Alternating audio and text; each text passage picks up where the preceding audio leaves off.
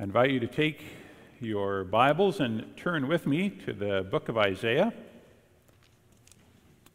And we'll be looking at a passage in Isaiah 44 for our sermon, focusing on Isaiah 44, verse 6 to 8. We'll read around that passage, first of all, verse 1 to 20. This, this chapter, in general, is about idolatry and how the people of God are to know that there is only one God in whom they may trust. That's the Lord God, and that it is folly to make idols. We hear God's word then in this chapter, Isaiah 44, starting in verse 1. But now hear, O Jacob, my servant, Israel, whom I have chosen Thus says the Lord who made you, who formed you from the womb, and will help you. Fear not, O Jacob, my servant, Jeshurun, whom I have chosen. For I will pour water on the thirsty land, and streams on the dry ground. I will pour my spirit upon your offspring, and my blessing on your descendants. They shall spring up among the grass like willows by flowing streams. This one will say, I am the Lord's. Another will call on the name of Jacob and another will write on his hand, the Lord's, and name himself by the name of Israel. Thus says the Lord, the King of Israel, and his Redeemer, the Lord of hosts I am the first and I am the last. Besides me, there is no God. Who is like me? Let him proclaim it. Let him declare and set it before me, since I appointed an ancient people. Let them declare what is to come and what will happen. Fear not, nor be afraid. Have I not told you from of old and declared it? And you are my witnesses. Is there a God besides me? There is no rock. I know not any. All who fashion idols are nothing, and the things they delight in do not profit. Their witnesses neither see nor know that they may be put to shame. Who fashions a god or casts an idol that is profitable for nothing? Behold, all his companions shall be put to shame, and the craftsmen are only human. Let them all assemble, let them stand forth. They shall be terrified, they shall be put to shame together. The ironsmith takes a cutting tool and works it over the coals. He fashions it with hammers and works it with his strong arm. He becomes hungry, and his strength fails. He drinks no water and is faint. The carpenter stretches a line he marks it out with a pencil. He shapes it with planes and marks it with a compass. He shapes it into the figure of a man with the beauty of a man to dwell in a house. He cuts down cedars, or he chooses a cypress tree or an oak and lets it grow strong among the trees of the forest. He plants a cedar, and the rain nourishes it. Then it becomes fuel for a man. He takes a part of it and warms himself. He kindles a fire and bakes bread. Also, he makes a god and worships it. He makes it an idol and falls down before it. Half of it he burns in the fire. Over the half he eats meat, he roasts it and is satisfied. Also, he warms himself and says, Aha, I am warm. I have seen the fire. And the rest of it he makes into a god, his idol, and falls down to it and worships it. He prays to it and says, Deliver me for you are my God. They do not know, nor do they discern, for he has shut their eyes so that they cannot see, and their hearts so that they cannot understand. No one considers, nor is there knowledge or discernment to say, Half of it I burned in the fire. I also baked bread on its coals. I roasted meat and have eaten. And shall I make the rest of it an abomination? Shall I fall down before a block of wood? He feeds on ashes. A deluded heart has led him astray, and he cannot deliver himself or say, Is there not a lie in my right hand? So far from Isaiah, then we'll also turn to Revelation, very last book and the last chapter of the Bible, Revelation 22. In Isaiah, we heard the Lord speak of himself as the first and the last. And in Revelation 22, we hear the Lord Jesus take those same words into his mouth. Revelation 22, verse 12 to 17. And the Lord speaks and says, Behold, I am coming soon, bringing my recompense with me to repay each one for what he has done. I am the Alpha and the Omega, the first and the last, the beginning and the end. Blessed are those who wash their robes, so that they may have the right to the tree of life, and that they may enter the city by the gates. Outside are the dogs and sorcerers and the sexually immoral and murderers and idolaters and everyone who loves and practices falsehood. I, Jesus, have sent my angel to testify to you about these things for the churches. I am the root and the descendant of David, the bright morning star. The Spirit and the bride say, Come. And let the one who hears say, Come. And let the one who is thirsty come. Let the one who desires to take the water of life without price. So far from Revelation. Our text this morning for the preaching is Isaiah 44, verse 6 to 8. We'll read those words again. Thus says the Lord, the King of Israel, and his Redeemer, the Lord of hosts I am the first and I am the last. Besides me, there is no God. Who is like me? Let him proclaim it. Let him declare and set it before me, since I appointed an ancient people. Let them declare what is to come and what will happen. Fear not, nor be afraid. Have I not told you from of old and declared it? And you are my witnesses. Is there a God besides me? There is no rock. I know not any. Beloved in Christ, one of my favorite Bible stories is in 1 Kings 18. That's the chapter where God has uh, a showdown with Baal, a dramatic contest on the top of Mount Carmel. You remember how Elijah challenges the prophets of Baal to a competition. Come up the mountain, he says, bring two oxen for sacrifice and wood to burn on the altar, but no fire. And bring your best voice for praying because you're going to need it. And then you shall call on the name of your gods, and I will call on the name of the Lord. And the God who answers by fire he is God. The challenge is accepted, and the competition begins. Hour after hour, 450 prophets of Baal cry out to their God, trying to get his attention. They yell, they scream, they cut themselves with knives, and Elijah begins to mock them and their God, who obviously isn't available at the moment. Maybe he's meditating or traveling or taking a nap. Though the prophets cry loud and long, there is only silence. I love verse 29 but there was no voice, no one answered, no one paid attention. After that, it's Elijah's turn. And though the altar and the wood are drenched with buckets of water, and though Elijah is just one lonely prophet on the mountain who offers just one short prayer to God, the Lord's answer is definitive.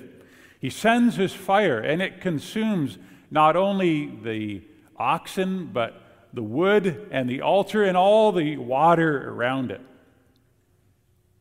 And people are stunned. They are moved by the glory of God. And they make this enthusiastic confession The Lord, He is God. The Lord, He is God.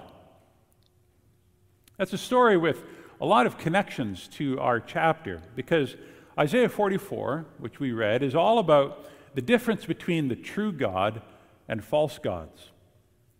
Just like in 1 Kings 18, here God reveals his glory, and he also brings this biting sarcasm against idols. And like in the time of Elijah, There's an urgency for Isaiah to bring this message. God's people were seeking idols. Judah was expecting great things from their foreign gods when all they can really offer is silence and death. Instead, the Lord's people should delight in the true God. That's how our text begins with a reminder about who God is. Verse 6 Thus says the Lord, the King of Israel, and his Redeemer, the Lord of hosts. We could explore this morning each of those four titles the Lord, the King of Israel, Redeemer, Lord of hosts. Each of those names reveals something unique about God. He's saying to us, the Lord is, remember who I am. Know how great I am. Be sure that you can always put your trust in me. But we won't focus on those four names. We'll focus today on a different title, but which I preached to you on this theme. The only God says, I am the first and I am the last.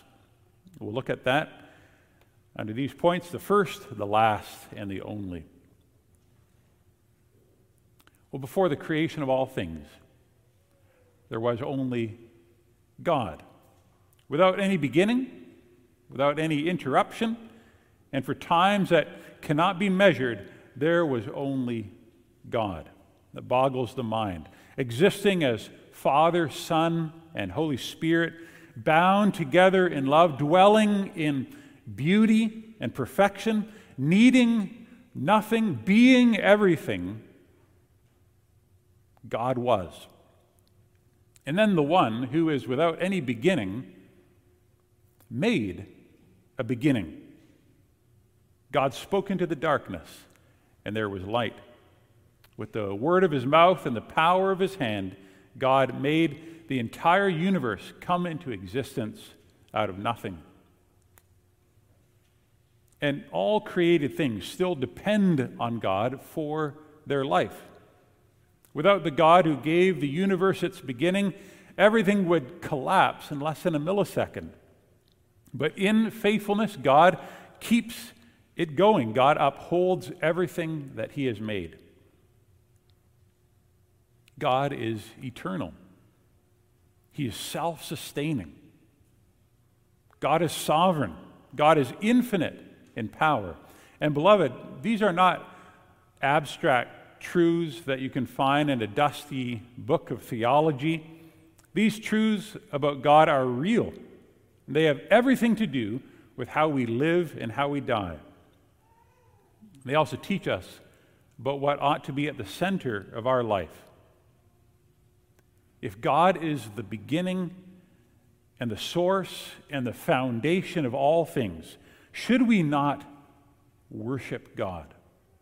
And learn to trust in Him with our whole heart. And if God is the origin of everything in the universe, where does that leave every other God?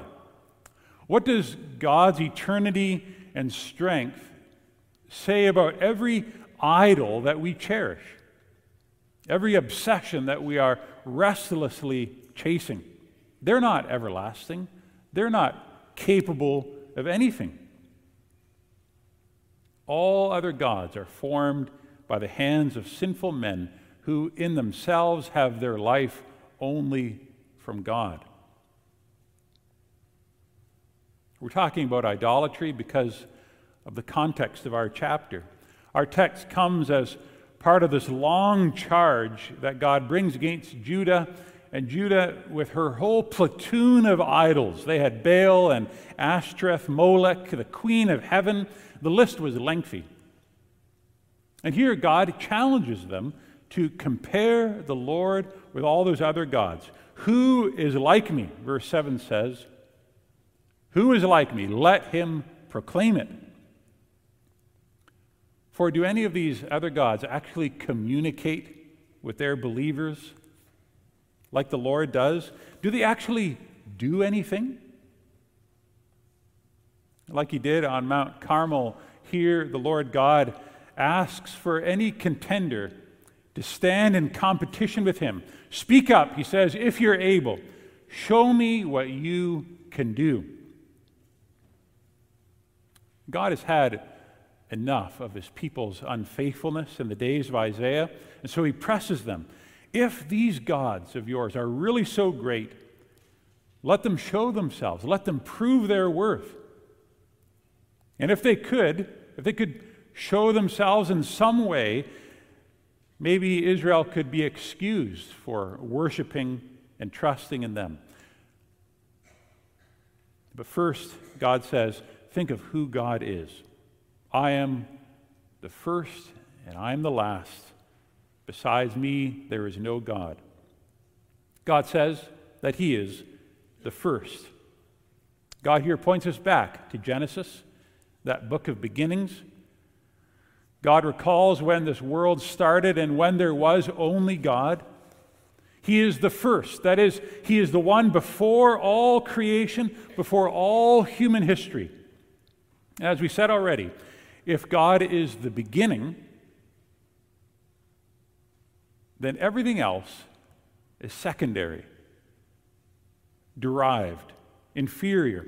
If God is the first and the original, then every other God is just a knockoff, recycled, repurposed from the good world that God has made. You worship the sun, Isaiah says. Why would you? God made the sun and the moon. You worship your dead ancestors? Why? It was God who gave them life. You expect to find a refuge in your wine or to get happiness from sex? or refuge in your gold, why would you if God made all those good things in the first place? They can only ever be imitation gods. All of them have been created.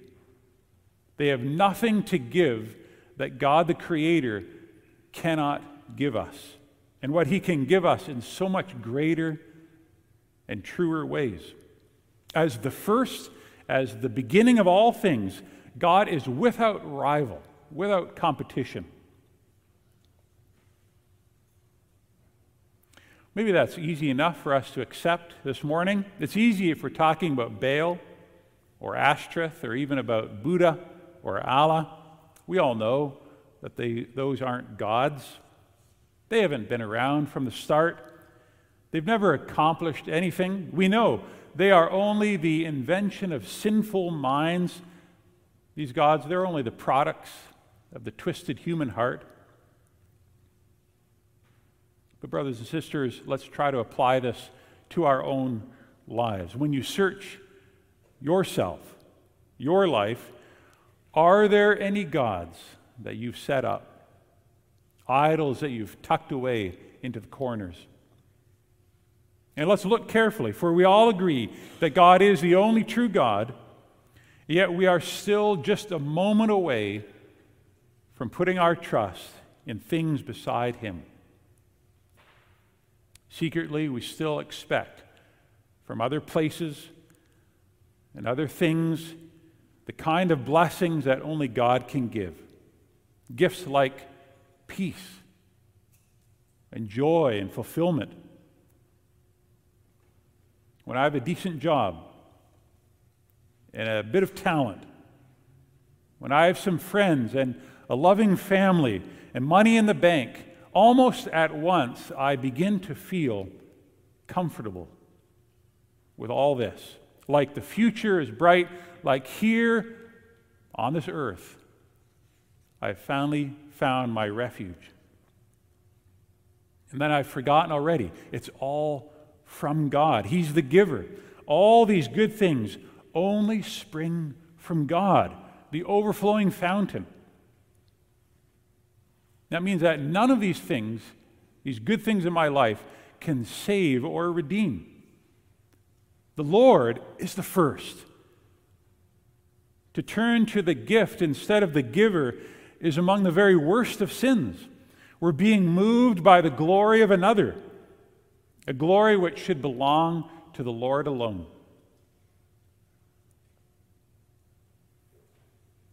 But there is more. For this great name of God doesn't just reveal the folly of trusting in idols. More positively, you could say, it's a call for all of us to rest fully in the Lord's faithfulness. In the time of Isaiah, Judah was troubled. It was a troubled land. They were concerned about war and exile. That's what was in the forecast for all of them. A 100% chance of ruin and destruction. Judah all knew it. They dreaded the day when the Babylonians would come. All the good that they had would be taken away. Listen then to how God encourages Judah in their fear. Verse 8 Fear not, nor be afraid. Have I not told you from of old and declared it? The first part of that is God's favorite command not to be afraid. Judah was fearing what the future would bring war and exile. And that's exactly why they looked to their idols. It's exactly why they turned to earthly allies. In their terror, they were searching for any kind of security, any kind of hope, any insurance against that unknown future. And, beloved, that's a lesson for us that our idols are so often found right next to our fears. Because we fear something, we search for what can relieve that fear, for what can reassure our heart. If you fear being poor, or if you fear loss of creature comforts, you might well let money become your idol. Or if you fear being overlooked or underestimated by other people, you might let success and accomplishment become your highest need. I want them to praise me and to know me. Or fear of being alone means that you might idolize your family, idolize friendship. When you fear criticism, the approval of other people becomes king. So many fears we have, so many idols. But God says, Do not fear.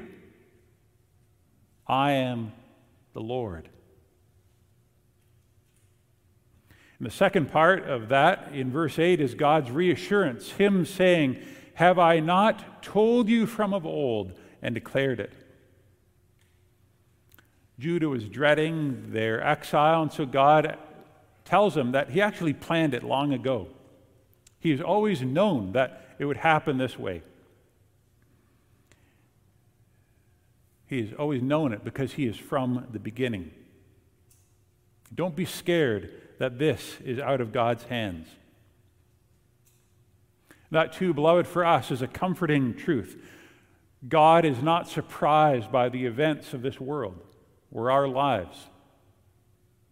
He has declared it from the beginning. Every cause, every effect, it all originates in His perfect will. Even before our lives began, God knew all about us, knew our names and where we would go and how we would struggle and how we would be blessed. We are totally secure in Him because He is the first, the cause and the origin of everything. And here Isaiah is quietly pointing us to the Lord Jesus Christ. For it is very striking that this name for God in the book of Isaiah is a name that is later claimed by the Lord Jesus in the book of Revelation. There we hear the risen Lord declare, I am the Alpha and the Omega. Verse 13 of Revelation 22 I am the Alpha and the Omega, the first and the last, the beginning and the end. That's the same name, but with the volume turned way up. Jesus says, I am the Alpha and the Omega. You probably know that those are the first and the last letters of the Greek alphabet. Compare it to our English saying from A to Z. Likewise, for a Greek speaker, Alpha and Omega meant the whole gamut across the widest spectrum, Christ is saying that in Him we have everything that we need. And in Him we have it for as long as we need it, even forever. Christ, your Savior, is eternal and almighty, the perfect Savior, the unchanging Lord. And that means that you can go to Him for grace that will always be sufficient. Go to Christ for a strength that will never fail you. Let this encourage you. The same person who brought us salvation is now governing all things in heaven and on earth for the sake of his people. The same person who laid down his life for us now holds our life in his hands. Christ began our redemption at the cross, and now he'll see our redemption through to the perfect end. Hebrews says he is the same yesterday, today, and forever. The first and the last, the beginning and the end. So we can put our trust completely in Him. Well, that's the part of God's name, the first, then the last, our second point. Beloved, do you know anything about fatigue? Not just being tired, but chronically tired. And not just in our bodies, but somewhere deeper. We can begin to have that when it seems like life doesn't have a point. What is going to come of all my labor and stress and suffering? And when we are aimless and tired of life, when we wonder what is our destination, God speaks again and God tells us, I am the last. That is, I am the conclusion, I am the good end of all things. God has a purpose for his creation, an aim for his people. He's got a complete plan, we said, from start to finish.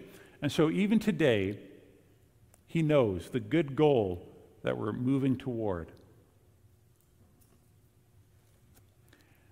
What is the purpose of all things? Well, God said it in the previous chapter. We didn't read that, but if you look at chapter 43, verse 7,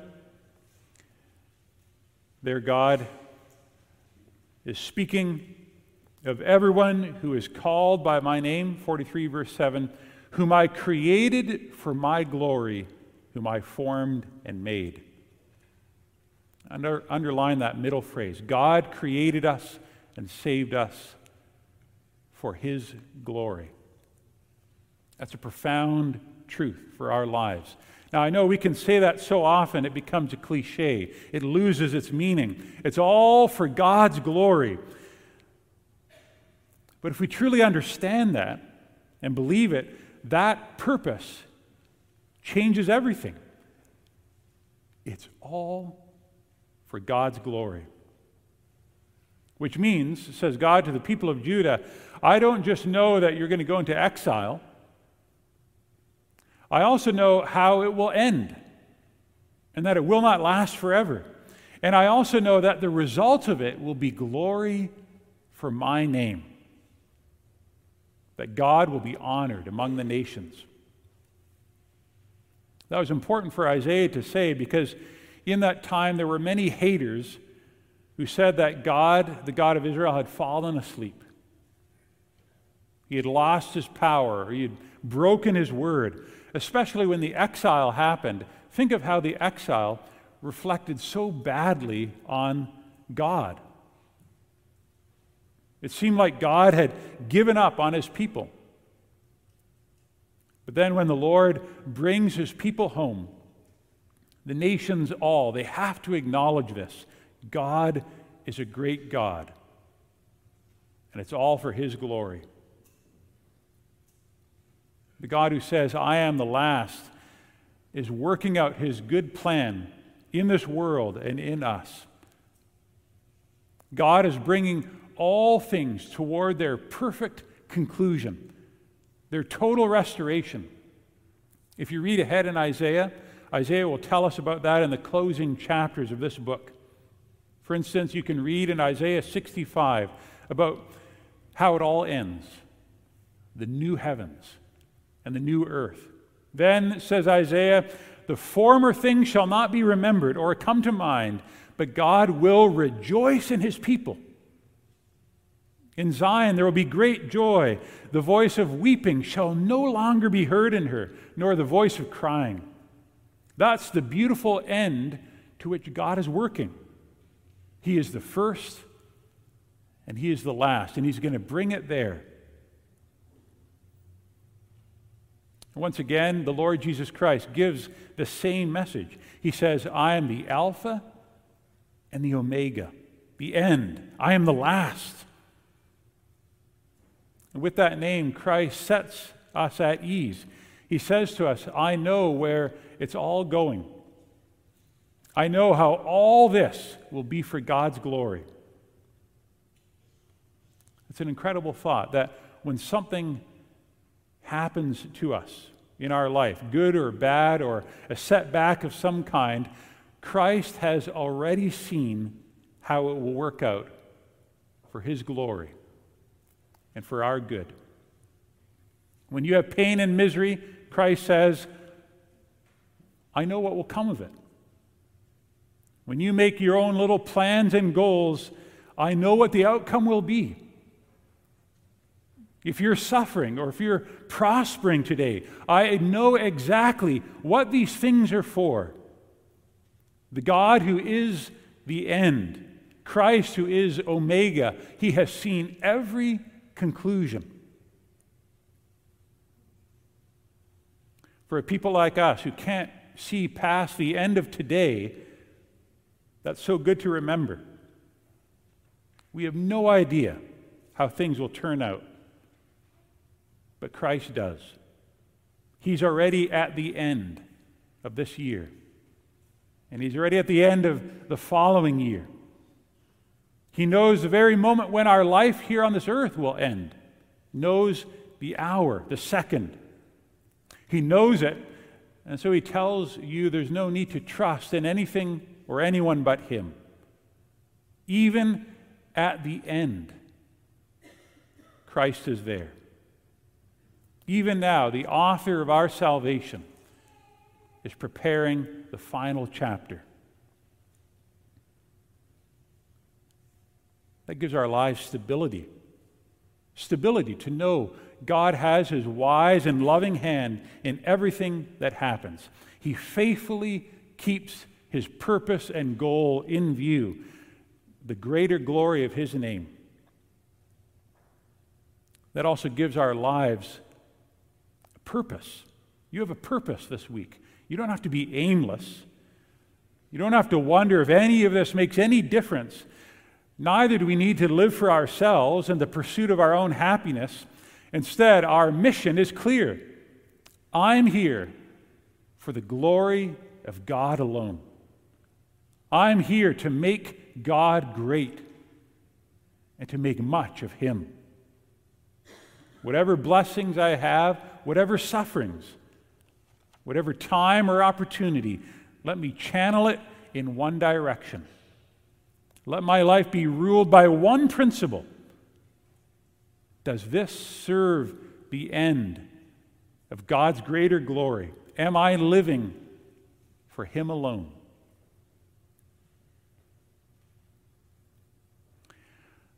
Well, third point if God is the first and the last, then He is also the only. As God declares in verse 6 Besides me, there is no God. God says this because of the spirit of idolatry that was infecting Judah at the time of Isaiah. They were fearful, we said. So God's people were looking for places of rest anywhere they could find it. But in contrast to the Lord, the God of Israel, the Redeemer and the Lord of hosts, the gods of the nations are nothing to cling to. There is no other God. So now that Isaiah has presented the glory of God, it's not very hard to point to the stupidity of making idols. The next section from verse 9 to verse 20 of our chapter is an extended mockery of idols and a mockery of the people who make them. Something you learn from this next section is that it's actually a complicated process making an idol. You have to find the right tree, maybe even plant one and wait years for it to grow. You have to search out the right building materials. You have to measure it with a pencil, fashion it with your tools, carve it, then overlay it with precious metals. It's difficult to make a God for yourself. And all this effort is really absurd says Isaiah, when the true God is so near, just waiting to be approached. One of the main characters in that section is the ignorant fellow who takes a section of wood from the forest in order to make his God. He does this, but he fails to see the disconnect, the lunacy of what he's done. A deluded heart has led him astray. He cannot say, Is there not a lie in my right hand? He doesn't see how silly it is that half the wood he used to make his God and the other half he used to cook his lunch. So, of course, an idol lacks all power to help you, to speak to you, to save you from death. Isaiah 44 is a bit of biblical humor. We laugh at the foolishness of Judah's idol craftsmen. But, beloved, let's let the word of God do its work on us. See if you can turn a bit of that scorn on yourself. Don't we too find our deepest joy in things that are lifeless? things that are as dull as cars or boats or homes or clothing? Don't we too act like created things is all that we're going to get? Don't we act like passing experiences, just moments in time, like those things are going to give meaning to our life? Don't we all do this? Devote excess amounts of daily attention to trivial stuff, things that we've made really important, activities that bring no actual benefit. We obsess over the gifts, but along the way we forget the giver. We love the creation, but we neglect the creator. And then we miss out on the beauty of life in communion with God. We miss out on the wonder of walking in fellowship with Christ. It's just as foolish as those craftsmen in chapter 44. We accept a lie, we accept a delusion, and yet we all still do it. We expect way too much from things that cannot deliver. Instead of continuing in this folly, let's remind ourselves about the glory of the one true living God.